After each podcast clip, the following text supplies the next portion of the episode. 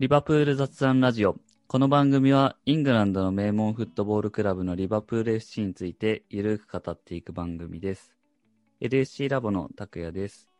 今日は緊急配信ということで、えー何やら欧州スーパーリーグの話が結構すごいことになってますので、この話題で収録していきたいと思います。ということで、今日は豪華メンバーに来ていただいています。まずは、おなじみのいたつさんです。よろしくお願いします。はい。よろしくお願いします。そして、えー今日はスペシャルゲストが2名、えー来ていただいてます。リバプールサポーターズクラブ日本支部代表の田丸さんです。はい、よろしくお願いします。よろしくお願いします。そして、えー元リバプールブロガーの誠さんです。よろしくお願いします。ます。という4人で、えー今日収録しているわけなんですけども、まあ、このスーパーリーグについて、えー、まあ、どうなのかっていうところで、ザックバーンにいろいろ話をしていければなと思ってます。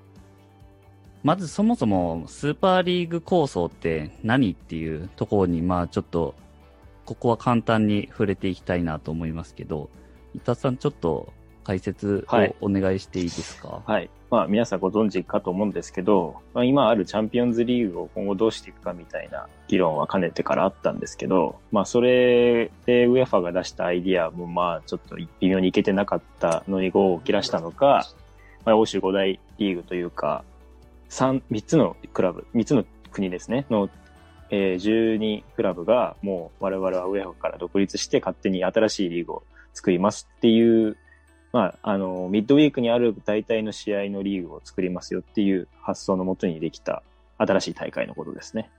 っていう説明で大丈夫ですかね。そうですね。うん。まあ、以前からなんかたびたび話題にはなってましたけど、うんこれが18日に正式発表されたと。はい。突如って感じでしたね。で、田村さん、現地では結構いろいろすごいことになってる感じですかね。いや、もう大反対、猛反対ですよね。ですよね。そりゃそうですよね。うん。うん、グリーディーって言ってますね、みんな。う。うんん。うん。あとなんかお金あのがすごい入るっていうところがフォーカスされてますよね。そうなんか去年のですね10月ぐらいに議論があった記事が再掲されてて、なんかその時にはもう JP モルガンとか、まあそういううんすごいアメリカ資本の名前とかも上がってるんで、さらに黒い雰囲気が与えられてるんですけど、まあ、これを創設することによって、その12クラブにはめっちゃお金が入るっていうところがまず嫌だし、その12クラブプラス3が絶対この大会に毎回出れるのが決まってるっていうのもちょっと気持ち悪いしっていうのは、ねまあ、僕はちょっと思いましたね。はい。そうですね。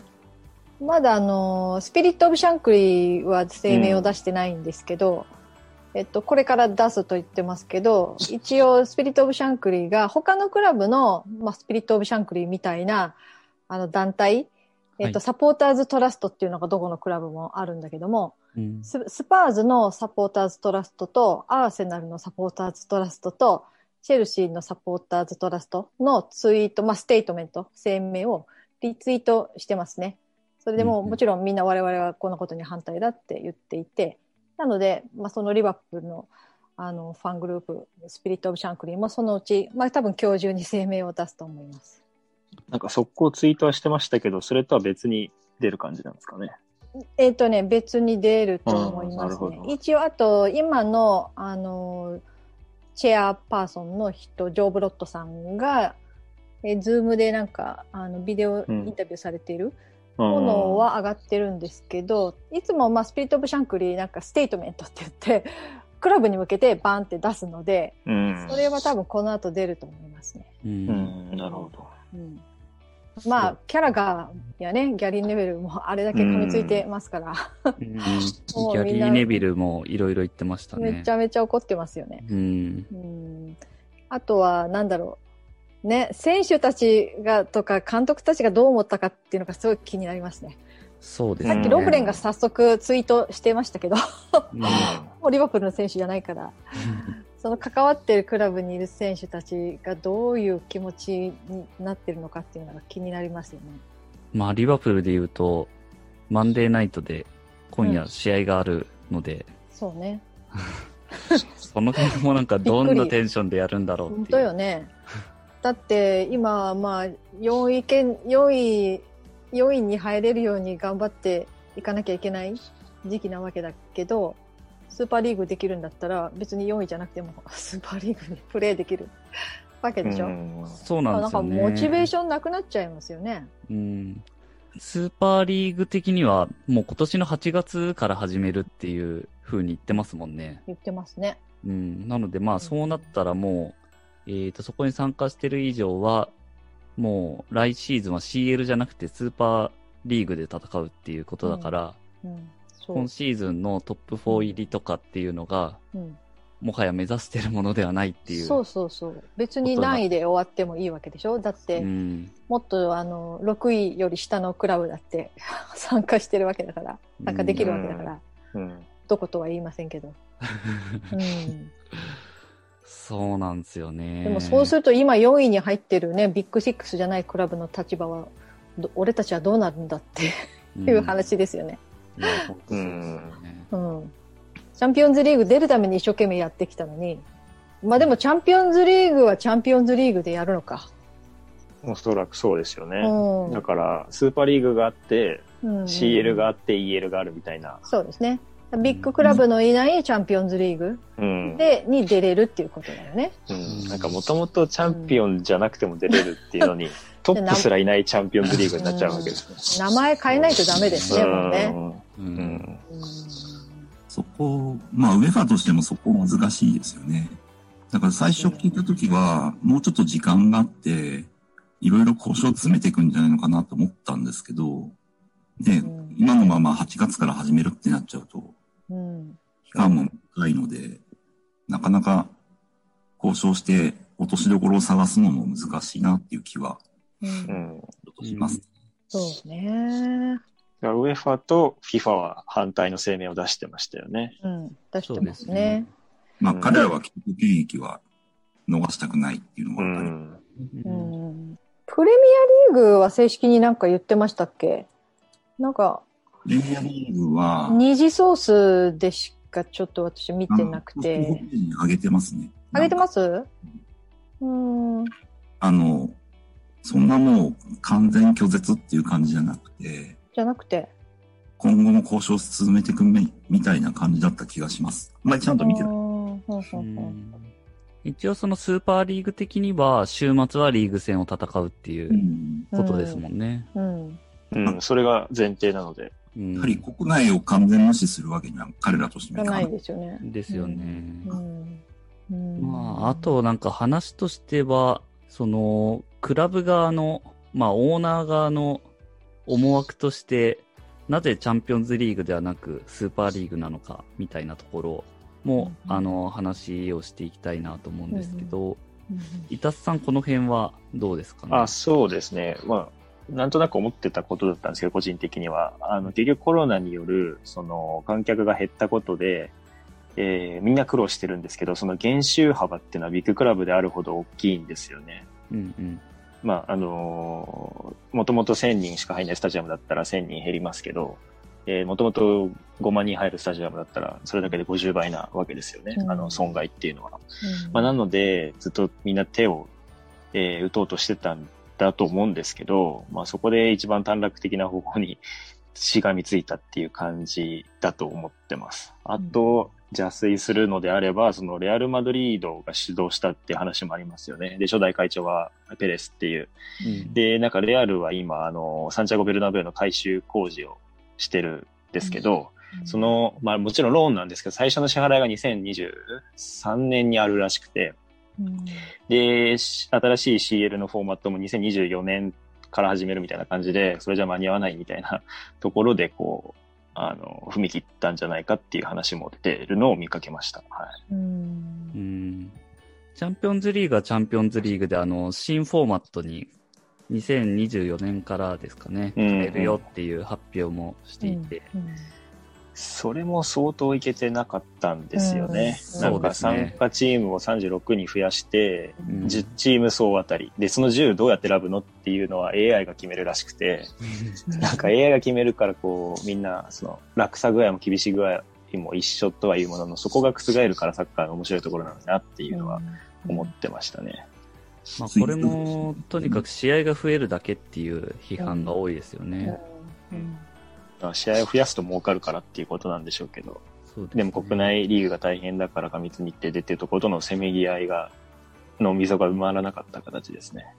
で、あれも、まあ、出場権の取り方っていうのが結構ビッグクラブ優遇になってて、そこはウェファが譲歩してるんですよね。うん。うん。あの、ビッグクラブがもうちょっと俺たちの権利をみたいな感じの話をずっとしていて、うん。まあその都度スーパーリーグ構想っていうのをちらつかせてきたんですけど、まあそこの落としどころとして今の今度できる新フォーマットでどうでしょうかみたいな話になって、一応それでいきましょうという方向に進んでいるのかなと見せといての今回うんの発表なんですよね。うん。その新しいフォーマットも結構ビッグクラブ有利なレギュレーションに変わってるんですよね。うん。あのなんかその、国内リーグの順位で出れないことへの救済みたいなのが、そうなんです。まああったりとか。今だとリバプール出られちゃいます。うん。今の順位でも。そうですよね。うん。直近数年間のなんかウェハ大会の、5シーズンぐらいの成績を加味してみたいな。うんうんプールは決勝2回出て、うち1回優勝になるんで、7位、7位だったかな ?7 位か6位以内に入ってれば、そこの温情枠に入れてもらえるうんみたいですね。うんまあそういう感じで、ある程度、譲歩というか、寄り添ってる感はあるけど、まあそれだとダメだっていう感じで、まあスーパーリーグ立ち上げっていうところですけど、まあやっぱりこう、クラブ経営側の目線に立つと、安定的にやっぱりこう、試合数が確保されるみたいなところは結構重要なのかなとは思うんですよね。やっぱりヨーロッパのトップコンペティションに出られるために、で、あそこで戦うためのお金の使い方をずっとしてきているので、うん。急に出られなくなると、収入がその分減って、そのために準備して費やしてきたお金を賄えないなくなっちゃうっていうのがうんありますよね。そうですね。うん、だからこその、その、の新フォーマットっていうのがあるわけで、今回のスーパーリーグ構想も、使う、お金を使う分、収入も確保しておきたいっていう思惑はあるんでしょうね。うん。そうですね。まあ、あとは、まあ、チャンピオンズリーグ、現行フォーマットだと、あのーグループステージで敗退とかしちゃうと、せっかく出られても、結局6試合しかチャンピオンズリーグ戦わないでシーズン終わるみたいな感じにもなっちゃうんで、うんまあ、その辺が、まあ、この今進めてるスーパーリーグだと、しっかり試合数も確保できてっていうところですよね。確約できて、なので、10チームのリーグ戦でしたっけ？スーパーリーグは。そうですね。まあ、結構な収入が見込めまあます。、10試合確定なので、うん。そうですね。まあ、そもそもそこにも出れることも確約されてるうから、ん。うん。こう、安定的に経営できるですよね。見込みが立つんで。うん。そう、その見込みっていうのが結構大きな要素かなって感じますね。そうですね。ビジネス、ビジネスナイズが進んでいって、進みすぎた結果、こう、そういうの立てなくちゃいけなくなったから、こういう話になってるのかなと思います。うん。そうあの、ですある種ね。合格を考えないでいいっていううんアメリカ的な。うんまあ、そそううですねね。これが本当その、まさにアメリカ的なうん考え方アでメ、リカのスポーツの考え方っていうか。そうですね。で、まあ、これをヨーロッパの伝統的なフットボール文化へ、こう、侵食してるっていうのが結構、まあ、拒否反応をうん示される部分だと思うんですよね。うん現地の人は当然だし、現地の人じゃなくても長年それに親しんでる人は、拒否反応は大きくなりますよね。うんまあ、長くサポートしてると、その競技面だけじゃなくて、そういうクラブの歴史とか文化とか、まあ、そういうものにも愛着が出てくるからね。う。うんうん。そうですよね。なんかあのーダゾーンがもうなんか放映権取ってるっていう話が出てますよね。うん、なんか、莫大なお金を払う準備があるみたいなそう見出しそうを見ましたけど。そう、だから、チャンピオンズリーグの放送を突然やめたんだっていう。ああ、なるほど。うんそうそういうことみたいですね。だからやっぱりもうだいぶ前から進んでたってことだよね。ダゾーン含めて。まあ、確かに。うん去年の10月に話し合いがあったとすると、うんダゾーン辞めるって言い始めたのうんが2月ぐらいなんで、うん、まあ、準備する時間ありそうですね。そうですよね。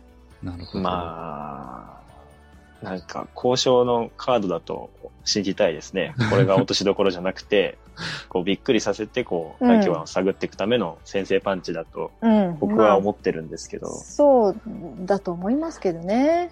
う。うんん。じゃないときつすぎますね、ちょっと。ちょっとね。そうですね。うんあのちょっとどちらもリスクが強すぎるんですよね。どちらもっていうのは、うんウェファ側もスーパーリーグ側もうんリスクが大きいというかダメージが大きいとか、どちらも勝ち、勝者にならないっていうのかな。まあなんか見つけてほしいですけどね。ウェファー側はどうするんですかね。ねえ、だから、もうコントロールできないほどビッグクラブが大きくなっちゃったっていうのが問題ですよね。うんわかんないけど、一つは CL の新フォーマットの開始を早めるとかね。うん。うんそうですね。そこは見直し早めた方がいいですね。一番手っ取り早い落としどころはそこかなって気がします。ううん。うん、確かに。でもそれだと多分一時しのぎにしかならない気もちょっとするんですよね。まあ、その仕入れに出られる、出られないみたいなリスクはなくなるわけじゃないですからね。結構結局くすり、くすぶり続けたままっていう感じもうん。するなここのボーダーはなんとか守ってほしいな。うんそうですね。まあちょっと行き着く先がスーパーリーグしかないってなるとちょっと寂しいですね。ウェファは今あんまり余裕、余裕というか時間的な余裕なくて、ユーロがあるじゃないですか。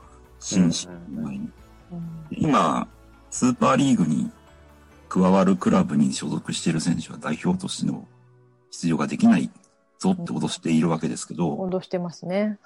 となると、ユーロに出るようなチームはほとんどそのチームなんですよね。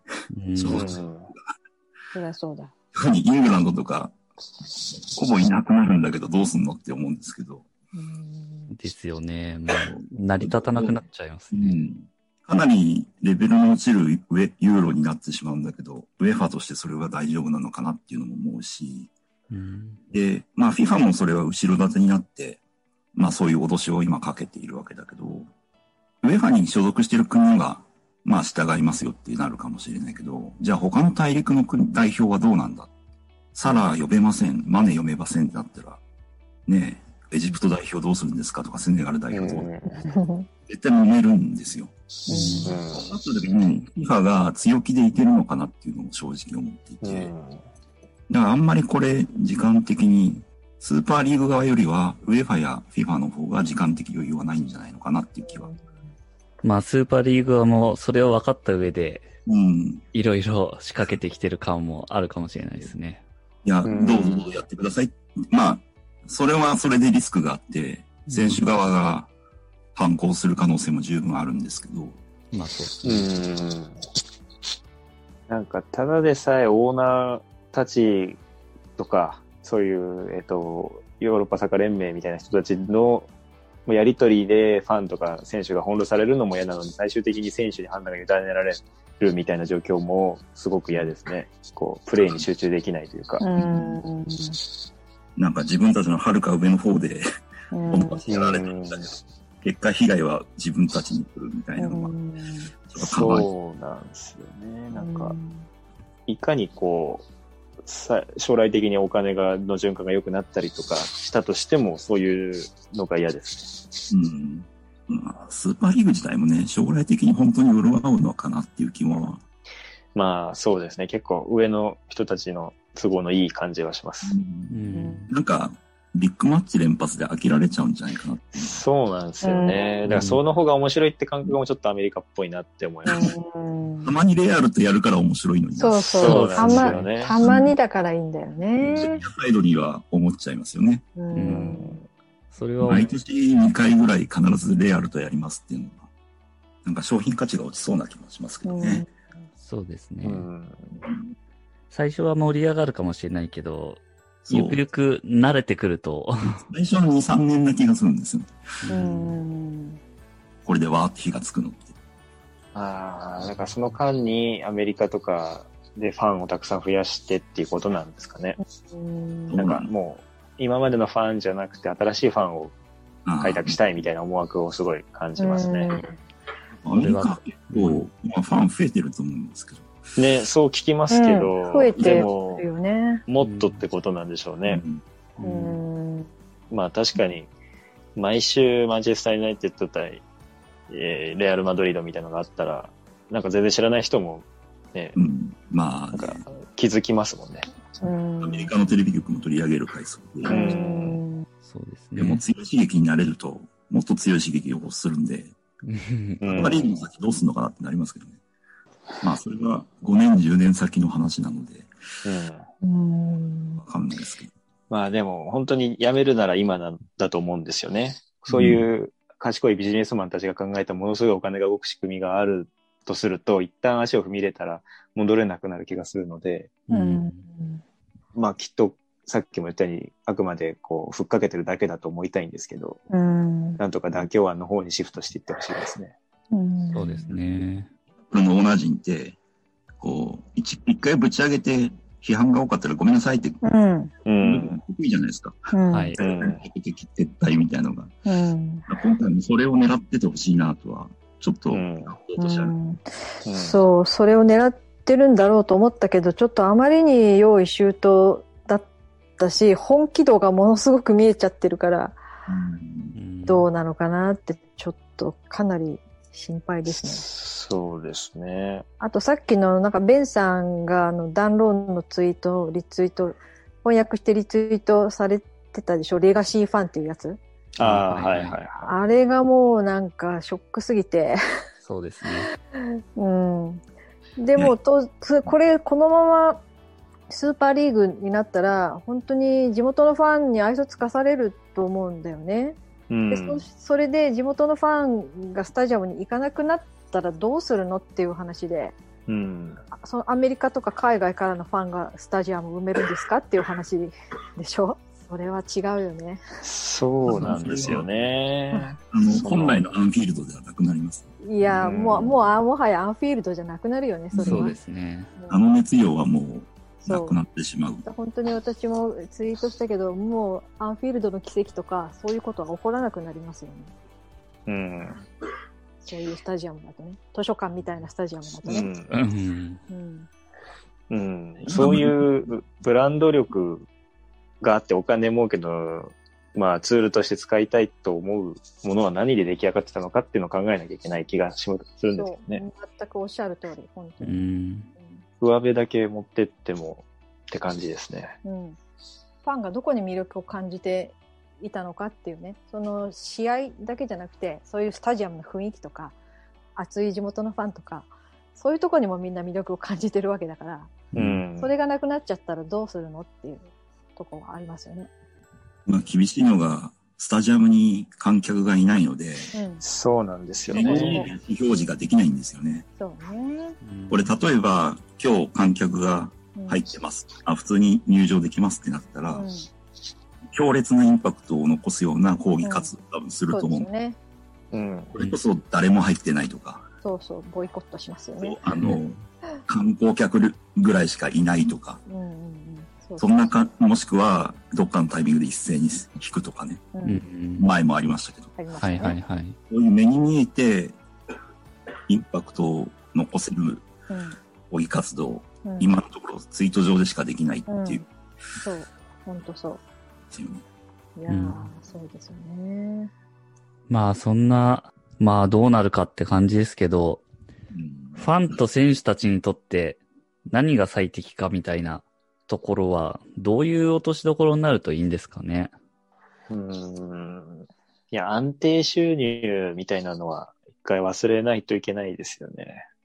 まあ、オーナーへのメッセージですけど。まあ、それでクラブ強くなれるのかって言われると苦しいですけど、でもそこでこう各チームが頑張って競い合うから面白いのであって、うんうん。か一部のチームだけでまとまってお金が安定的に入る仕組みを作ろうっていうのはちょっと違う気がしますよね、うん普通に考えてう。んうんうん、だってリバプールだってどん底から這い上がってきたから今うんのチームが人気なわけで、そうだよね。アーセナルだってここからどう帰り咲くかっていうのを楽しみにしてるファンもたくさんうんいるはずなので。うんなるほど。そうですね。経営的安定は、まあもう求めるなと。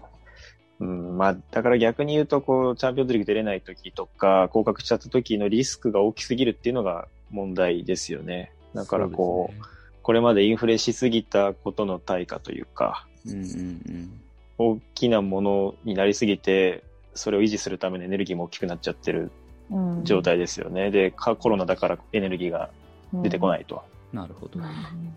うん、なんかファンができることって今本当に少ないのも難しいですね。今まではたくさんグッズ買って、これでエンバペを取れみたいな冗談も言えましたけど、うんこうやって外から 買ってたのが海外のファンは使えるみたいに思われちゃってたとか考えちゃうと辛いですよね。うんまあ思われてますよね正う直、ん、だからこうなってるわけで。そうまあ人数的には海外のファンの方が圧倒的に多いわけだからうん、もう物理的にですもんね。うんそんなのはただ、しスタジアムを埋めてんのは地元のファンなんだよね、うん、うん、そこどうするかな、そうですうね。んいやー、ほんとどうなってくるんですかね、これ。まあ経過を見守るしかないですね。ちょっとないですね折衷案、折衷案待ちで。ううんん。ですね。まあもうあんまり時間がない中なんで、結構近々また動きあると思いますけど。うそうんですね。まあ、長期的には、ウェファが何かしらの変化をもたらしてほしいんですけど、ウェファ時代にね、まあ、あれだってたかだか60年くらいの歴史しかない組織なので、うんあれが永遠に続くわけではないので、で、まあ、チャンピオンズリーグっていう枠組みだって永遠ではないので、うん。より良いものになるのでは変化していくのは全然いいんですけどね。で、まあ今回のことが、そろそろいい加減、お金にしか目がいってない人たちにも気づいてほしいなっていうのが正直なところで。まあ、どちらかが一方的に勝利することは多分ないんですけど、どちらかが程よく譲歩する、お互いの利益をちゃんと考えてあげるっていう話し合いをしてくれるといいんですけどね。うんうん。そうですね。まあ個人的には、ウェファーはそんなに好きじゃないですけど、チャンピオンズリーグっていう大会は大好きなので、うん。まあうまい落としどころ見つけてほしいなって思いますけどね。うんそうねはい。まあそんな中で、リバプールはリーズ戦があるわけですけど、うん、まあ、ひどい試合になりそうな気がいする。やーほんととりあねえず、あの、試合後の記者会見にクロップ頑張ってくださいとしか私は。うんほんとね一番最初に山矢面に立っちゃうんでね、そう、うんかなりかわいそうだなっていう。私やっぱり4位に入らなくていいって選手たちが思っちゃったらもう、ま負けますよね今うん。うん。うん。てか、うんこの終盤に来てそういう不確定な状態にするのも狂って日いますよやねー。本当にひどいね、もうちょっと後にいやうん。本当ですよね。なんかファンがバナーをスタジアム前に掲げてるのがツイートされてますねレッドメン TV によって、うん。LFC ファンズ Against European Super League っていうバナうーを、ん。あのスタジアムの前に掲げてますねはいはいはい。本当はこれね、観客が入ってたら試合中にスタジアムでね、やりたいところだけどね。うん。そうですね。うーんまあ、そういうちゃんと歌いそうですよね。そうようねん。それで全世界に放映されればね。うん。うん今日の試合は夜なのでないと思うんですけど、あの、ランチタイムとかの試合には飛行機が飛びそうですね。ああ、あれね、ああ、確かあに。の、あるでしょうね。こういうバナーの飛行機。うんはいはいはいはいはいはい。まあ大歓迎ですけどね。うん なんとかアウトはいらないんですけど、うん。そうね。まあ、あの、オーナーたちにとって、に対するアウトっていうのも、まあ、言わ、言ってほしくはないんですけど、うん一応恩義はあるんで。まあ、うんでも言うでしょうね、そ多くの人は。実際言ってるツイートを見かけますからね。うん、うんですよね。ただまあ、もともとそういう人たちなので、うん。まあ多分あの、リバプールを窮地から救ってくれた人たちだから、うんなんか、あの、素晴らしい人たち、正義感あふれる人たちみたいに勘違いをしていた可能性はあると思うんですけど、去年のプロジェクトビッグピクチャーみたいな感じで、うん。まあ基本的にビジネスを優先する人たちなので、うん、そう、そうなんだよね。そこ、そこに、あのビジネス以外の感情を求めるのは難しいと思いますよね。ではまあ、リバプールに対して今後もビジネスライクに付き合ってくれていいので、うんあんまりひどい、めちゃくちゃなことはしないでねっていううん感じですけどね。まあ多分、仮に彼らが去ったとしても、うん同じような人種しかもう、そう、クラブを変えないんで、そうなんですよね。うん。それか夢人はね、もしくは、アブラモビッチが最後なんですよ。うん。夢を持った金持ちは。うん。本当ね。でも夢を持った金持ちはすぐ監督変えるからね。う ん確かに。それはそれでね。まあね、うん まあでもそれでチェルシーは成功してきてるのか。まあでも、90年代とかのイタリアもそういう人が多かったけど、うん結婚してないところはたくさんなんでね。いや、この本当2枚目のバナーやばいですね。たつさん。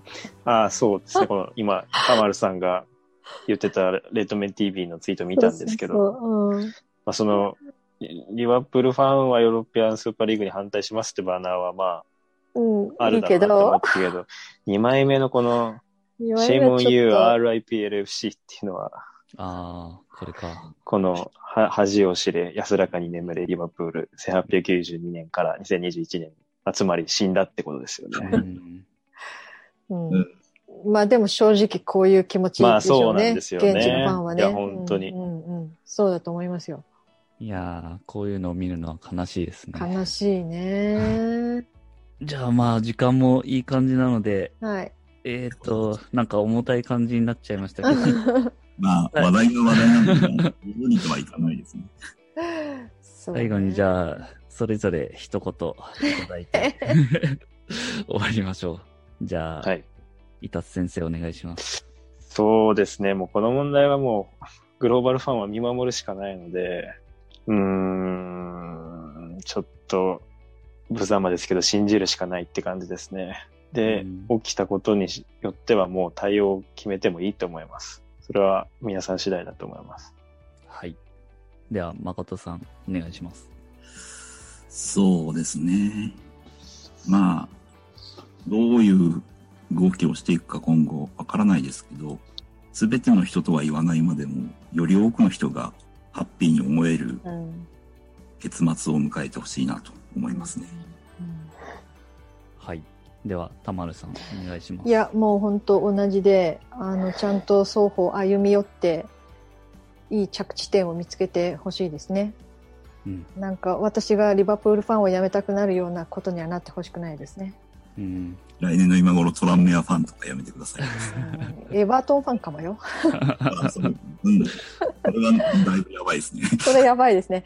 うんさすがにエバートンはやばいからトランメアかなって思いますけど。トランメアです？